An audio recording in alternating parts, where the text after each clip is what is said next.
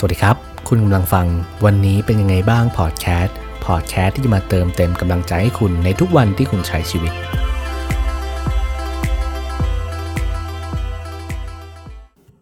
วันนี้คุณเป็นยังไงกันบ้างครับ มีความสุขดีหรือเปล่า หรือว่ามีความทุกข์มากกว่าความสุขร้องไห้มากกว่ายิ้ม หรือว่ายิ้มมากกว่าร้องไห้นะครับ ก็หลังจากหยุดยาวไปเนี่ย หลายๆ คนน่าจะได้เติมพลัง แล้วก็ไปมีความสุขกับชีวิตแล้วนะครับ หรือว่าหลายๆ คนอาจจะแบบไม่ได้ไปเที่ยวอยู่บ้าน หรือบางคนก็นั่งทำงาน อาจจะไม่ได้สนุกมากก็ได้ แล้วชีวิตของคุณตอนนี้เป็นยังไงบ้างครับ มีความสุขดีไหมหรือว่าก็ไม่รู้เหมือนกันว่าชีวิตจะมีความสุขหรือว่าไม่มีความสุขดี ก็ยังไม่รู้ตัวเองเหมือนกันนะครับ วันนี้นะครับผมก็อยากจะมาชวนคุยเกี่ยวกับเรื่องของความสุขอีกแล้วนะครับ ความสุขนี่คือมีหลายแง่มุมในชีวิตมากเลย โดยผมได้ไปฟังเทดทองมาอันหนึ่งที่ได้พูดถึงความหมายของความสุขได้ดีมากนะครับ ก็คือหัวข้อว่าชีวิตที่มีมากกว่าความสุข ก็คือหัวข้อนี้จะพูดเกี่ยวกับอะไรที่มันแบบคือสิ่งที่ดีกว่าความสุขที่เรามีอยู่กันทุกวันนี้ โดยผู้พูดเนี่ยคือคุณเอมิลี่เอสฟาฮานีสมิธนะครับ ก็คือเขาได้ไปศึกษาเรื่องจิตวิทยาเชิงบวก เพื่อค้นพบหรือว่าเพื่อสาะหาว่าจริงๆแล้วเนี่ย ชีวิตคนเราเนี่ยมีความสุขไปเพื่ออะไรมีชีวิตไปเพื่อมีความสุขหรอ แล้วเขาก็ค้นพบว่าการวิ่งตามความสุขเนี่ย มันยิ่งทำให้เรามีความทุกข์มันไม่ใช่แบบการที่เราจะมีความสุขเสมอไป เขาค้นพบว่าจริงๆ เนี่ย สิ่งที่ทำให้ชีวิตของเรามีความสุข มากกว่าก็คือการมีความหมายในชีวิต อันนี้คือต่างกันนะครับ คือถ้าเรามีความสุขเฉยเราก็แบบเออรู้สึกดีแต่มันก็ไม่นานจริงไหมครับ แต่ถ้าเกิดเรามีความหมายในชีวิต เราก็จะแบบรู้สึกว่าเออจริง ๆ ชีวิตเรายังมีอะไรให้ทำอีก มันมีความหมายที่มันลึกซึ้งมากกว่านั้น เขาได้รวบรวมสี่เสาหลักของชีวิตที่มีความหมาย มาให้ฟังนะครับ โดยผมก็จะเล่าให้ฟัง โดยข้อแรกเนี่ยเสาต้นแรกคือเขาบอกว่าการเป็นส่วนหนึ่งของบางอย่าง ก็คือการที่เราได้มีส่วนร่วมกับความสัมพันธ์บางอย่าง การได้เป็นส่วนหนึ่งของสังคม การได้เข้าใจใครสักคน หรือการที่เรามีคุณค่ากับ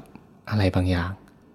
การที่มีส่วนร่วมมีความสัมพันธ์ หรือว่าเป็นส่วนหนึ่งกับสังคม เป็นส่วนหนึ่งกับใครสักคนเนี่ยการได้ถูกยอมรับ ซึ่ง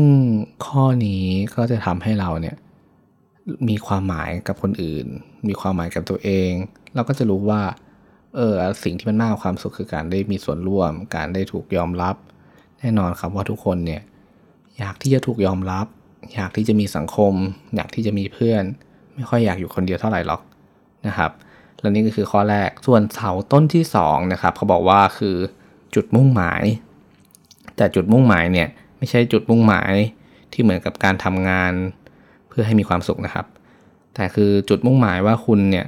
เป็นผู้ให้มากกว่าผู้รับ และหัวใจของจุดมุ่งหมายก็คือ การใช้จุดแข็งหรือว่าสิ่งที่เรามีเนี่ยสร้างคุณค่าให้กับคนอื่น คือข้อนี้ก็จะเหมือนกับการที่เรามีจุดมุ่งหมายที่จะทำเพื่อคนอื่น มีจุดมุ่งหมายที่จะแบบเฮ้ยเราอยากช่วยคนนี้ เราอยากทำเพื่อคนนั้นทำเพื่ออะไรบางสิ่งที่เป็นจุดมุ่งหมายของเรา โดยใช้ความสามารถของเราเพื่อทำให้มันถึงสิ่งที่เราอยากจะได้นะครับทำให้เขาประสบความสำเร็จทำให้บางสิ่งเนี่ย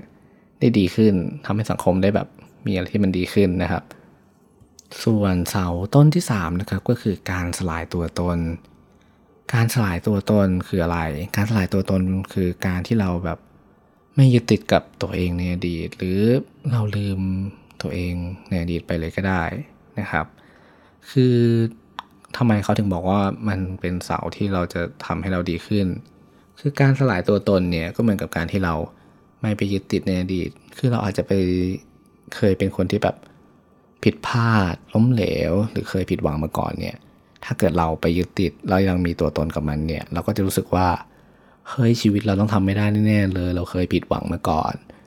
เราไม่ประสบความสำเร็จมาแล้วนะทำไมเราจะถึงจะประสบความสำเร็จได้ แน่นอนถ้าเกิดเราไปยึดติดกับตัวตนอะไรเดิมๆเนี่ยมันก็ทำให้เราไม่สามารถที่จะกล้าต่อไปได้ ไม่รู้ว่าความหมายในชีวิตของเราเนี่ยคืออะไร เพราะเรามัวแต่ไปยึดติดกับอะไรเดิมๆนะครับ เขาก็เลยบอกว่า สิ่งสำคัญในข้อที่ 3 สาวข้อที่ 3 ก็คือการสลายตัวตน ก็คืออยู่กับปัจจุบันมองคนรอบข้าง มองตัวเองว่าตัวเองเป็นยังไง แล้วก็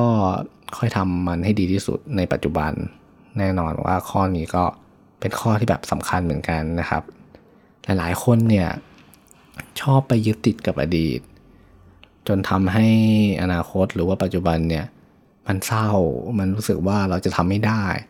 เราเป็นคนไม่เก่ง ถ้าเราไปยึดติดกับเกรดเฉลี่ยตอนเรียน หรือว่าอะไรที่มันบ่งบอกถึงความสามารถนะตอนนั้นเนี่ย เราก็จะบอกตัวเองว่าเฮ้ยเราเกรดเท่านี้ว่ะเราไม่เก่งแน่นอนครับว่าอะไรที่เราไปยึดติดแล้วเนี่ย มันก็ทำให้เราไม่ก้าวหน้าไปข้างหน้าอยู่แล้ว อันนี้ก็คือเสาข้อที่ 3 ที่เขาสรุปมานะครับ ส่วนเสาต้นสุดท้ายนะครับ เสาต้นที่ 4 ก็คือการเล่าเรื่อง เขาบอกว่าการเล่าเรื่องในที่นี้ก็คือการเล่าเรื่องให้ตัวเองฟังนะครับคือเอาเรื่องต่างๆ ในชีวิตที่เราเคยเจอเหตุการณ์ต่างๆ เนี่ยมาเล่าให้ตัวเองฟังว่าเฮ้ยมันเกิดอะไรขึ้น เพื่อให้เกิดความชัดเจน มันจะทำให้เราเข้าใจว่าที่มันเป็นอย่างนี้เพราะอะไร มันมีเรื่องราวมายังไง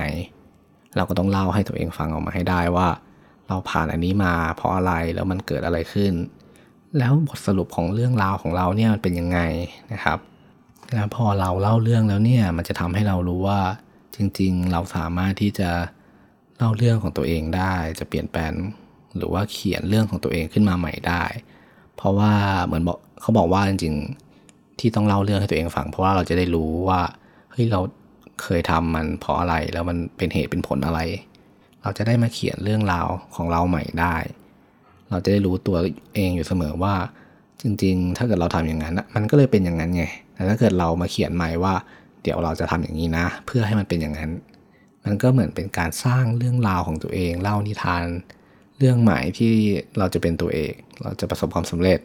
เราจะเป็นคนที่ดีกว่านี้ ซึ่งนักจิตวิทยาชื่อแดนอดัมนะครับ เรียกสิ่งนี้ว่าเรื่องเล่าฟื้นฟูจิตใจ คือการเปลี่ยนมุมมองในเรื่องแย่ๆให้เป็นเรื่องดีแต่ไม่หลอกตัวเองนะครับ ซึ่งข้อนี้มันก็เหมือนกับ การที่ทำให้เราเข้าใจตัวเองมากขึ้น ได้มองตัวเองมากขึ้นว่าเฮ้ยที่ผ่านมาเนี่ยเรื่องราวของเราเนี่ยมันเป็นยังไงเราเป็นคนแบบไหน บางทีเราอาจจะเป็นคนที่อารมณ์ร้อนมากๆ แต่เราไม่เคยรู้ตัว แต่พอเราได้มองกลับไปแล้วเนี่ยว่าเออเพราะเราเนี่ยเป็นคนอารมณ์ร้อน มันเลยทำให้เรา